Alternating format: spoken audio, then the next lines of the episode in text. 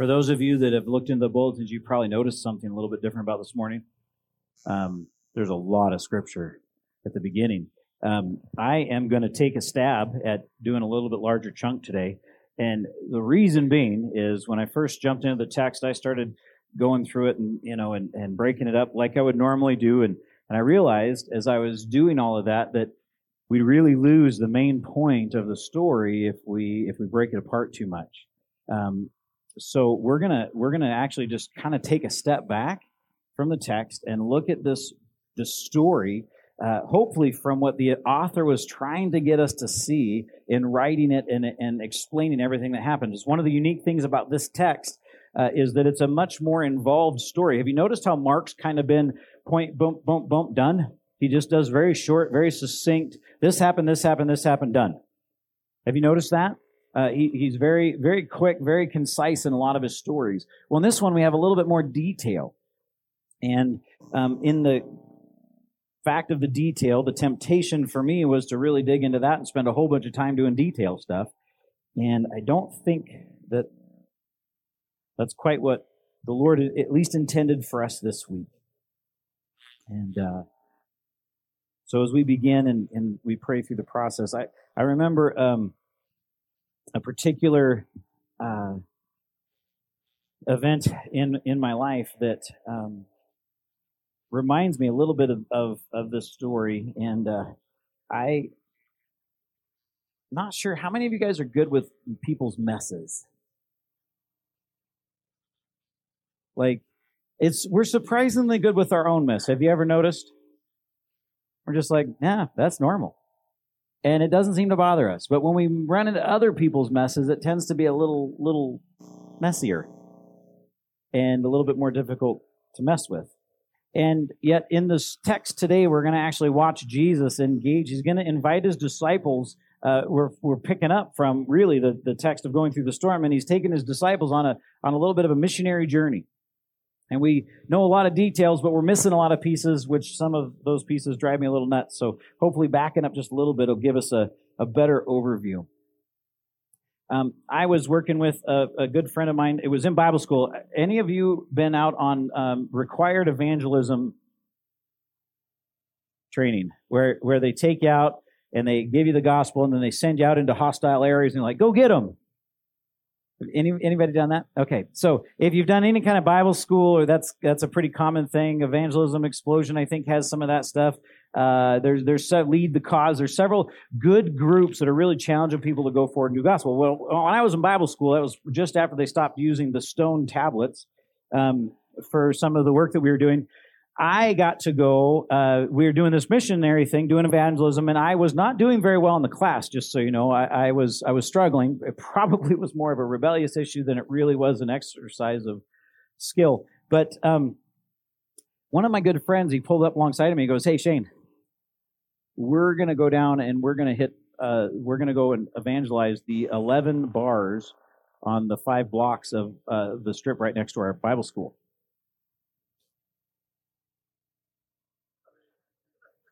Dude, it's nine o'clock at night. I have to be up at six in the morning for memory class. Scripture memory at 6 a.m. That's not even holy. We didn't get coffee like before scripture memory class. It was horrible. You know, I didn't go on that trip. I said no to Jerry. And for the next three months, I got to listen to him talk about what God did that night that they went out and, and took on the drunks and the, the street life of that place. I learned a lesson from that uh, a few years later. I had the opportunity to go up to um, what we called the barter fair. Uh, actually, I think they switched it to the family fun fair, um, which is a lie. It's it, it it it was one of the darkest places I've ever been in the middle of the night and I was a firefighter. I was up there to help keep people safe. And I got to watch a place that during the day had family kids running around, but at night turned into a place that looked much more like what I read in scripture from some of the very, very dark um, practices and, and um, worship events that uh, would be a, a, pretty scary place to be. And, and what a difference in my life having, you know, 15 plus years of experience and having learned. Um, and I remember somebody asking me one time, because I, I, volunteered to do it a couple of times um, because I, the opportunity for the gospel was huge. And somebody said, Why in the world would you do that? Why would you go up there? And I thought to myself, Because Jesus would have been there, right? If what we see Jesus do in the text, he, he would have been there. And today I think has to be something similar to that for his disciples. At, at some point they had to go, What are you doing? If my mom finds out about this, Look in Mark chapter 5. We're going to begin there this morning and we're going to read 1 through 20.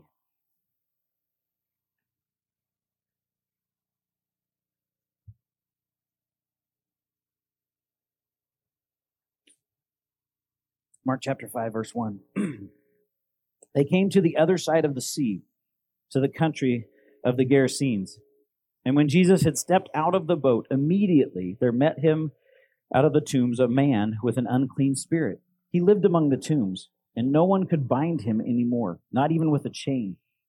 For he had often been bound with shackles and chains, but he wrenched the chain, excuse me, wrenched the chains apart, and he broke the shackles in pieces.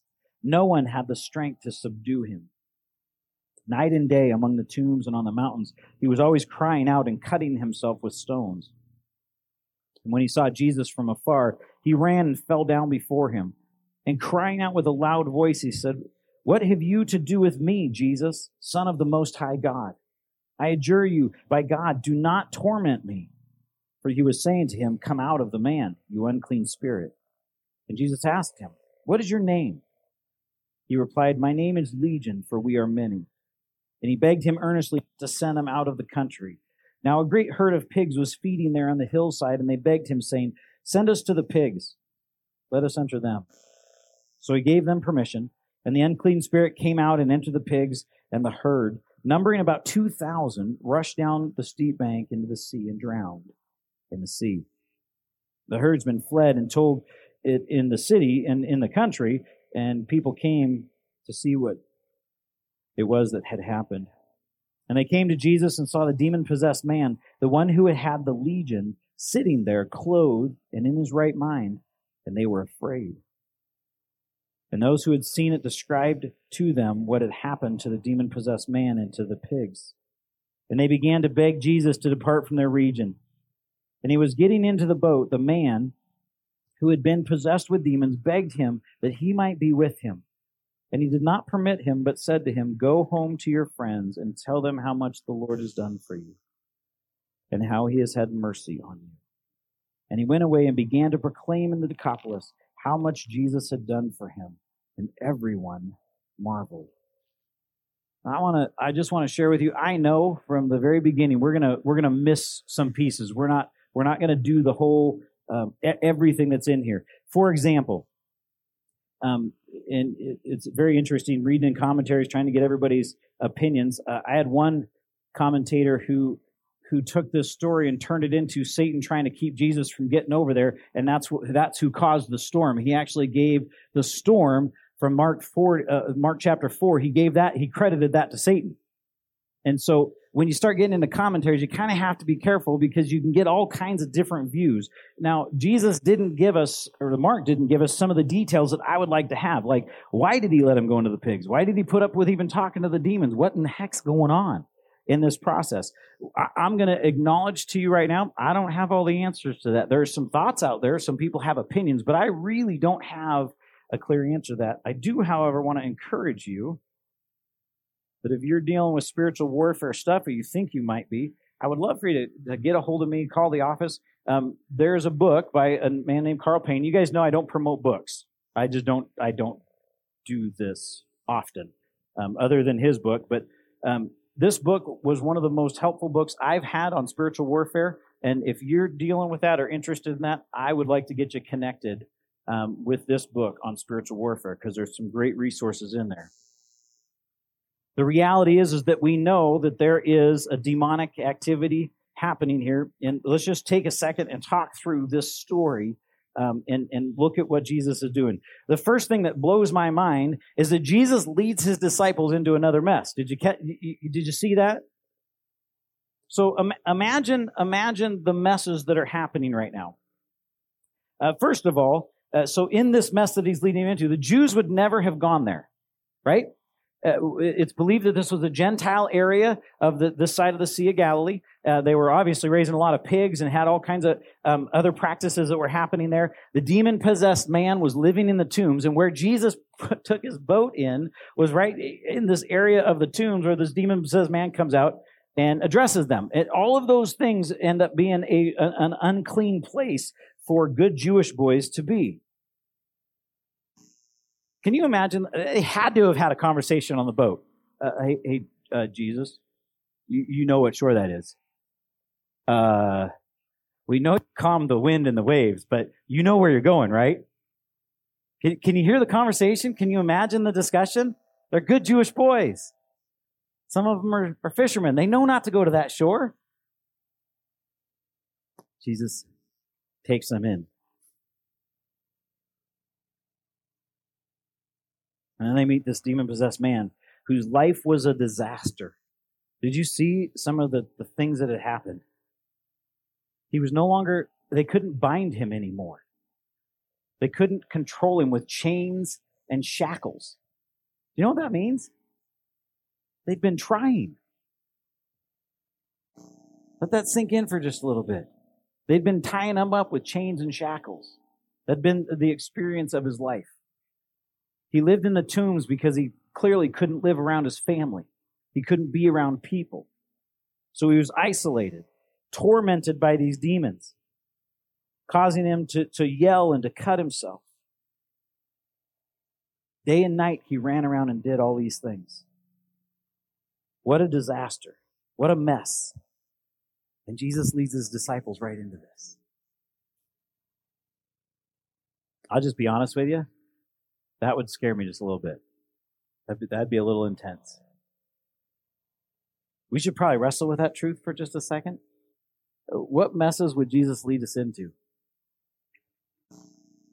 Does that even fit in your theology? Like that Jesus would take you into a mess to help somebody else out of a mess? We may have to think about that just a little bit. I want to do a little bit of a classroom thing. We see four groups. I almost said people groups, and then I realized one of them was not. But um, four groups in this segment. Can you guys point them out for me? Who are the four groups that we're addressing in this text that Mark is talking about? As part of what you do in a, what I do in, in my Bible study process is when I'm trying to understand what's happening, I'll back out and say, who are the people involved? Who do we see? So what are the four groups? Disciples, demons. Andre, you got one? The people of the area, and the demon possessed man. Absolutely. So we got four different individual groups that are being addressed here, and I'll, I'll say groups because the demons are involved. We have the disciples, we have the demons, we have the people of the area, and we have the man, the demon possessed man. Absolutely. What we're going to take just a few minutes today is we're going to look how they responded to Christ and his interaction with them. Thought it was very interesting that in this take, the disciples seem to be spectators today. Did you see that? Not a lot of not a lot of stuff from them today. I wonder if it was the fact that Jesus had just shut down the waves and the, the, the, the, the raging sea, the storm that was magnificent that they were terrified about. I wonder if it was because all that happened and they kind of went, uh, maybe we shouldn't argue with him today. Maybe, maybe today's not the day to question what he's doing. It, uh, it, I don't know, but they're very, very quiet. It appears in the story. We don't see much from them, not a lot of dialogue. Something that was really cool this week as we looked at, as, as I was going through the process of looking at the, the response of the demons to Jesus. This was a little humbling for me. The text says that they fell flat on the ground in worship. Uh, it didn't say worship. But the word fall there, the root Greek word in that is worship. I, I text Tyler, one of my language buddies, I'm like, man, am I off on this? Is this translation just completely whack? Because the Greek root word here is worship. And he just texts back, he goes, nope. Okay, more, please. Because this is crazy that is that is I mean, what really? And so he he sent me back some some more tools on that. But the idea here is that the demons came to the presence of God and they fell flat on their face. They they they belittled themselves or they prostrated themselves before a deity. They fell down flat. That was the posture of the man. And it was because the demons were directing him to do that. And in that moment, in that prostrate position, they actually call out who he is. Verse 7, it says, And crying out with a loud voice, he said, What have you to do with me, Jesus, Son of the Most High God? There's an acknowledgement by the demonic world of who Jesus is. And their response when they come into, into connection or into proximity with him is that they fall flat on their face before this God, before Jesus, in a posture of worship. The thing that's amazing to me, and we're not going to illustrate it today, I thought about it, but it, it just passed me. But man, when was the last time you bowed down to something? Good Americans. When's the last time you bowed down to something? I had a good friend of mine help demonstrate this at one of our churches a while back. And I said, "Man, I want to bow. I'm going to bow, and I want to demonstrate this. I, you know, I want to. I want to do this." And he goes, "No, I think you should stand up there and let me bow for you." Oh, that was horrible. But the posture of getting down on the ground and debasing ourselves before a sovereignty, before Jesus Christ, the Son of the Most High God. I was wrestling with that this week, going, is that my response to Jesus? Do I see him that way? We asked the question last week is this the Jesus that we see, this meek Jesus that holds lambs and, and cares for people? Because that's part, I don't know if that is. I'm not saying that that's what he looked like. Um, I'm just saying that that model, that idea is, is true about him. But for whatever reason, in this setting and in others, we'll look at one here in just a second, the demons, when they came into his presence, fell before him.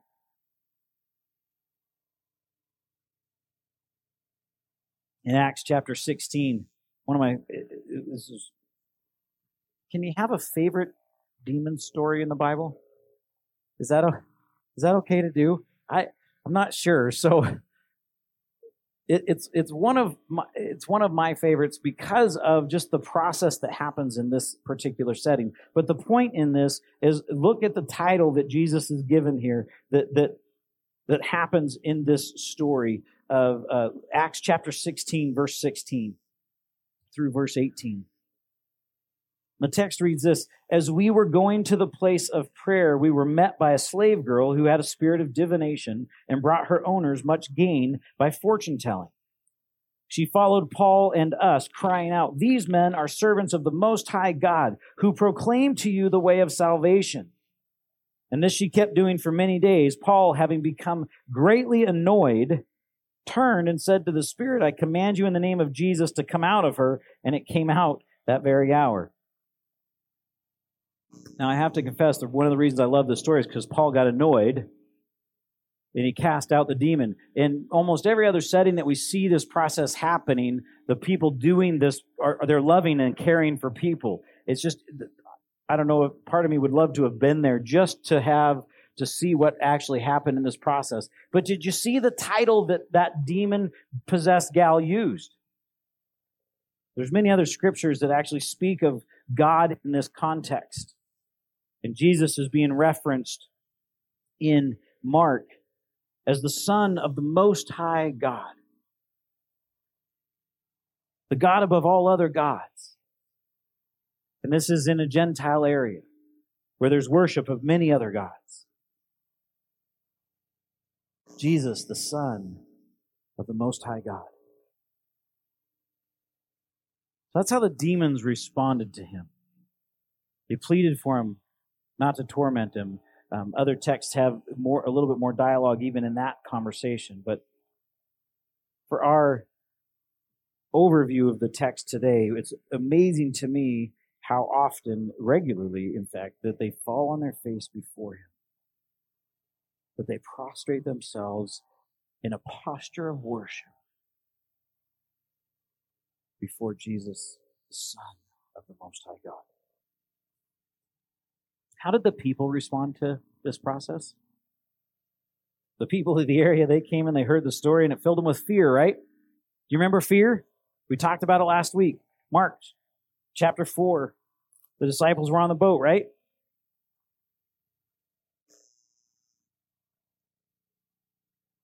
Mark chapter 4, verse 40. Jesus was speaking, and he said to them, Why are you so afraid? Have you still no faith? And they were filled with a great fear and said to one another, Who then is this, that even the wind and the sea obey him?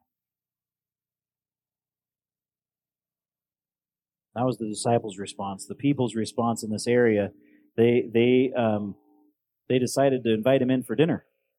Man, come and tell us more about what you're doing. Some no. Thank you. There's a couple that were shaking their heads like that's not what happened. What did they say? Please leave. Go away. Now, I got to tell you, for the poor farmers, that was a pretty substantial, the, the herdsmen watching these farmers uh, a product. Uh, 2,000 pigs dying in one setting, that, that's a pretty substantial financial loss. I mean, that, that was a major, major um, hit to their pocketbook. And their focus and the things that they were worried about caused them to see what Jesus had done, to hear the testimony of those who had watched what had happened, the healing of the demon possessed man, the fact that he was sitting clothed in his right mind. And they turned and said, Jesus, go away. Please leave.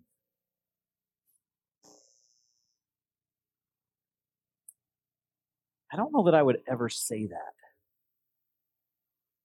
openly. But I wonder sometimes I wonder sometimes when I'm choosing to sin if that's not what my heart's really saying. Hey, do you mind looking the other way for a little bit? I know you're here because my head knows it, but my heart wants something else.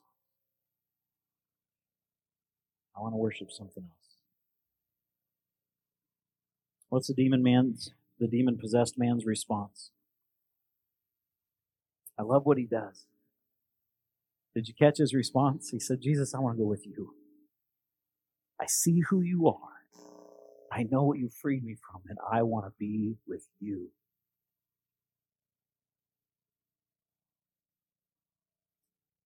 Very interesting thing happens right now in this text, in this story. I was running through looking at other texts, and I'm going, is this, is this really the first time? It's the first time. It also appears to be the only time uh, other than when Jesus sends out his disciples, and then he tells us in Matthew, which we're going to look at in a second. But it seems to be the only time that Jesus has actually turned somebody away from following him and said, Go tell everybody what I've done for you. Do you see that? He actually turns him away and says, Go back and tell your family and friends what the Lord has done for you and how he's had mercy on you. Look in um, Mark chapter 1, verse 44.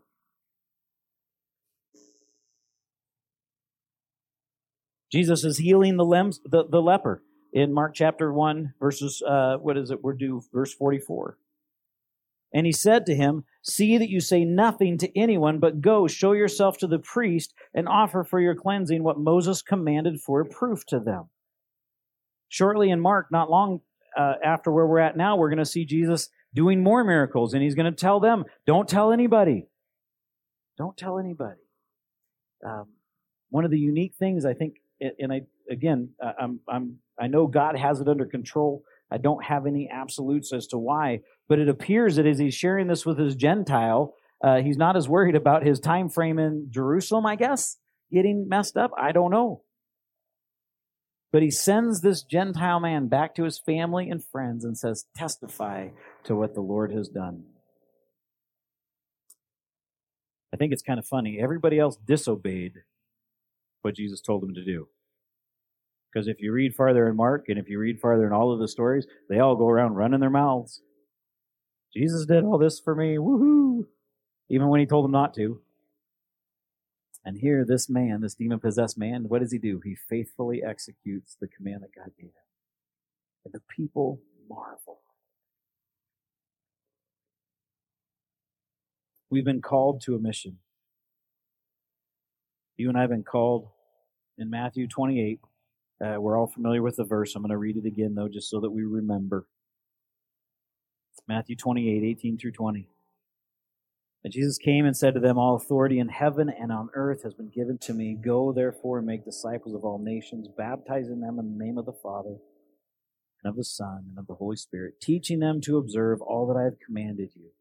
And behold, I am with you always to the end of the age.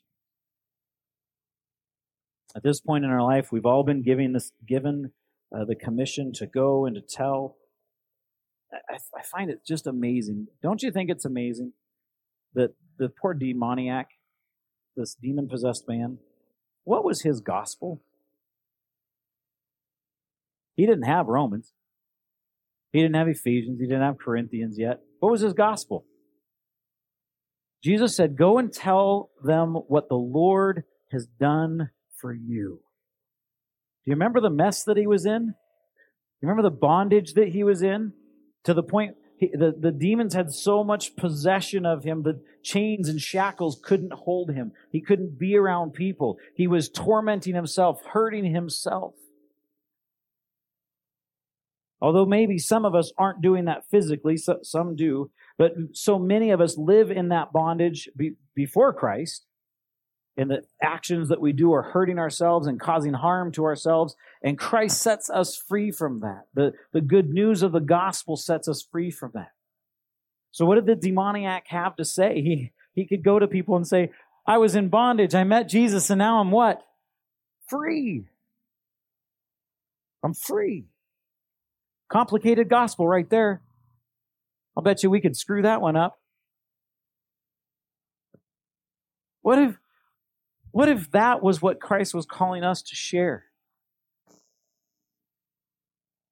What if we just started with that? What has Christ done for you? Go and testify to people what Christ has done, the mercy that God has shown.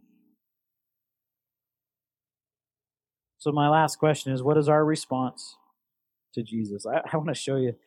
I, I, I love the fact that I think sometimes the Gentiles and those who are not God's people just get it better. And when they see God moving, they just seem to really figure it out. In Daniel chapter 3, we're going to read King Nebuchadnezzar's response to the fiery furnace. And I, I, it's just amazing to me. Starting in Daniel chapter 3, verse 26. So the king has thrown him into the fiery furnace. They wouldn't worship his idol of himself. And the three young men said that we would rather be thrown into the pit than to worship an idol and violate their relationship with God. And verse 26, this is the response of King Nebuchadnezzar. Then Nebuchadnezzar came near to the door of the burning fiery furnace. He declared, Shadrach, Meshach, and Abednego, servants of the Most High God Catch that? Thought that was pretty cool.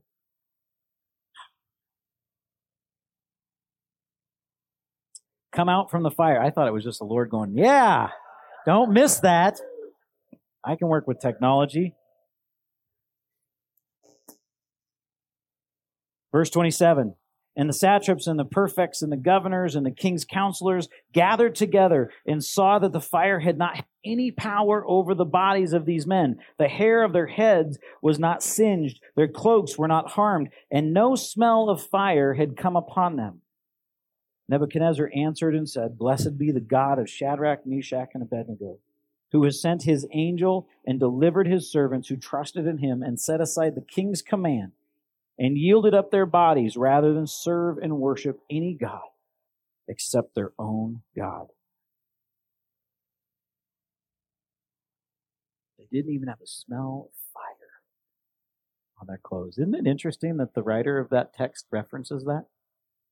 That's a uniquely uh, precise description. Because they would notice if it didn't smell. Somehow in that process, God showed up miraculously and redeemed them. And the king's response was, You guys serve the most high God. What, what a testimony.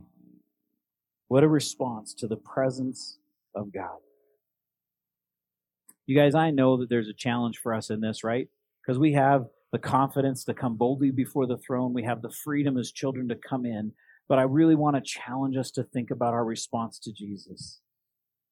When we see him, when we recognize who he is, I believe that it should cause in us a posture of worship that is humble and prostrate before God. It is hard for us to do. I acknowledge that. Uh, it's super hard for me to put away my pride every single day. I, I know I've shared with you many stories. I'm sure more will come of, of hating some of the old cars that I had to drive. And uh, I was really convicted. Fortunately, not this week particularly. It's kind of a pleasant break. Uh, but I was driving, I had this old 92 Mustang. I think Jacob has it now. Lord bless him. Um, the darn thing, the, the, the, the driver's door broke. So I had to get in through the passenger side. There's nothing more humiliating than be at Walmart and having to get in the passenger side of your car. Because you know there's people out there looking at them going, oh, one of those kind. Right? I know. I thought that was next. But it's so difficult for us to surrender our pride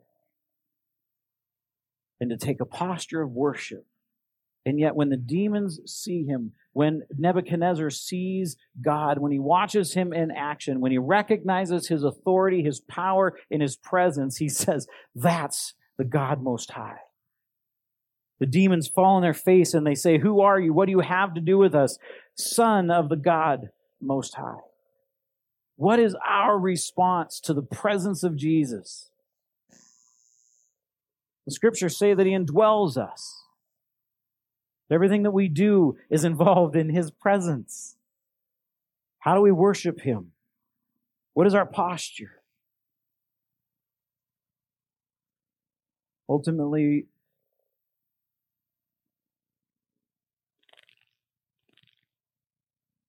maybe we're asking him to leave us alone. Please stop bothering me with this. I like my sin. I like my life condition and situation. Jesus invited his disciples into a mess. And it was a missionary journey. And this demon possessed man who should who, who, who Jews wouldn't have had any time for experiences the presence of God, the freedom of the Lord Jesus Christ. And he's set on a mission to testify to his friends and family what Christ, what the Lord had done for him. What a marvelous, marvelous truth.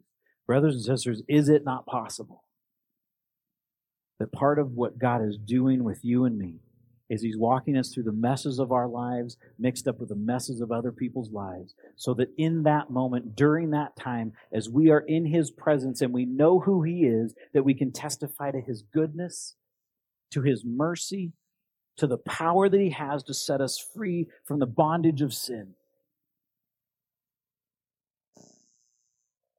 I believe that ultimately that is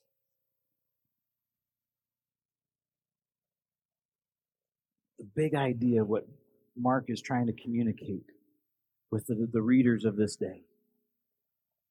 That in the midst of all of these things, Jesus is doing this and he's in the middle of a mess where they would never go on their own. We're going to sing a song in closing. Uh, it's called Hosanna. And I thought it was very interesting, the selection of the song. Um, the word Hosanna, we know, we, we remember hearing it when Jesus came in to Israel uh, riding on the donkey. The people are singing Hosanna, Hosanna, Hosanna in the highest. Uh, in Latin, uh, the word actually means come and save or rescue us. Isn't that interesting? And so think about the, the, the request of uh, people that are in a mess, that are in the disasters of life. Here comes Jesus, and oftentimes he's bringing us goofballs along with him because he intends for us to be loving on people in the process. Isn't it a, a tragedy that he's told us we're his body and we're going to go do it? That's that's an exaggeration. It's wonderful, but it's terrible at the same time. I, I, I would love it if the gospel was just me telling somebody and then not having to, to mess with their life. Wouldn't it be great? Hey, don't you know about Jesus? You should. See ya. Be so much easier than actually having to enter into their life. I want to encourage you if if you're interested in knowing a little bit more about what it means to enter into messes of people's lives, ask some of the missionaries that we have present. They live lives where they have to sacrifice and abandon most of what we consider normal to build relationship and engage and build the friendships with the ability to, eh, to, to have meaningful talks about the gospel and meaningfully engage in their messes in their lives. It'd be a good discussion to have. You might go with an open hand because uh, God might ask you to give up something that you love here. What's He calling for you and for me to do? What's our response to this God? I want to encourage you for just the next couple minutes. We're going to bow our heads and our hearts, and we're going to just be quiet for a minute. What does it mean for you to be prostrate before God? What does it mean for you to worship God this morning? To fall on your face and take a position of lowness before the sovereign God, the most high God of the universe.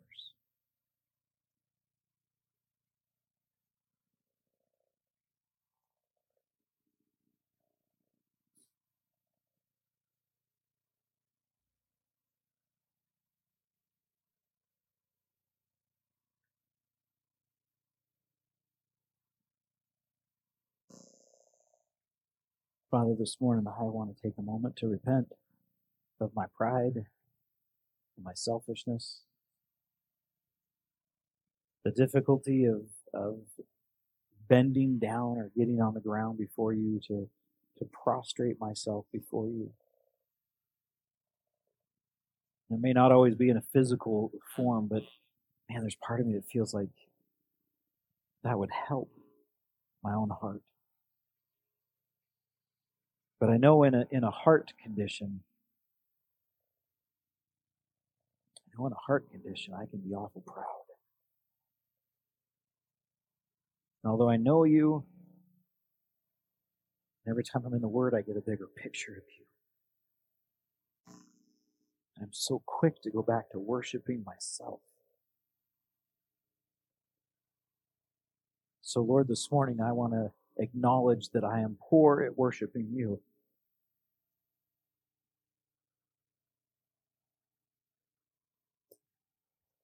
God, I need you to help me do that better. So, Father, even though that requires you humbling, maybe in times you breaking, Lord, that is the relationship I want to have with you. All that we would know you as the God Most High.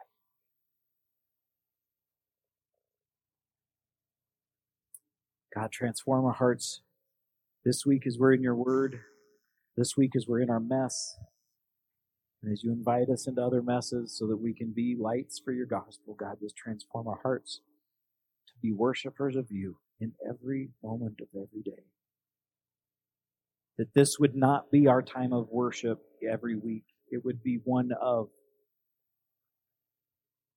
It would be part of a lifestyle of worship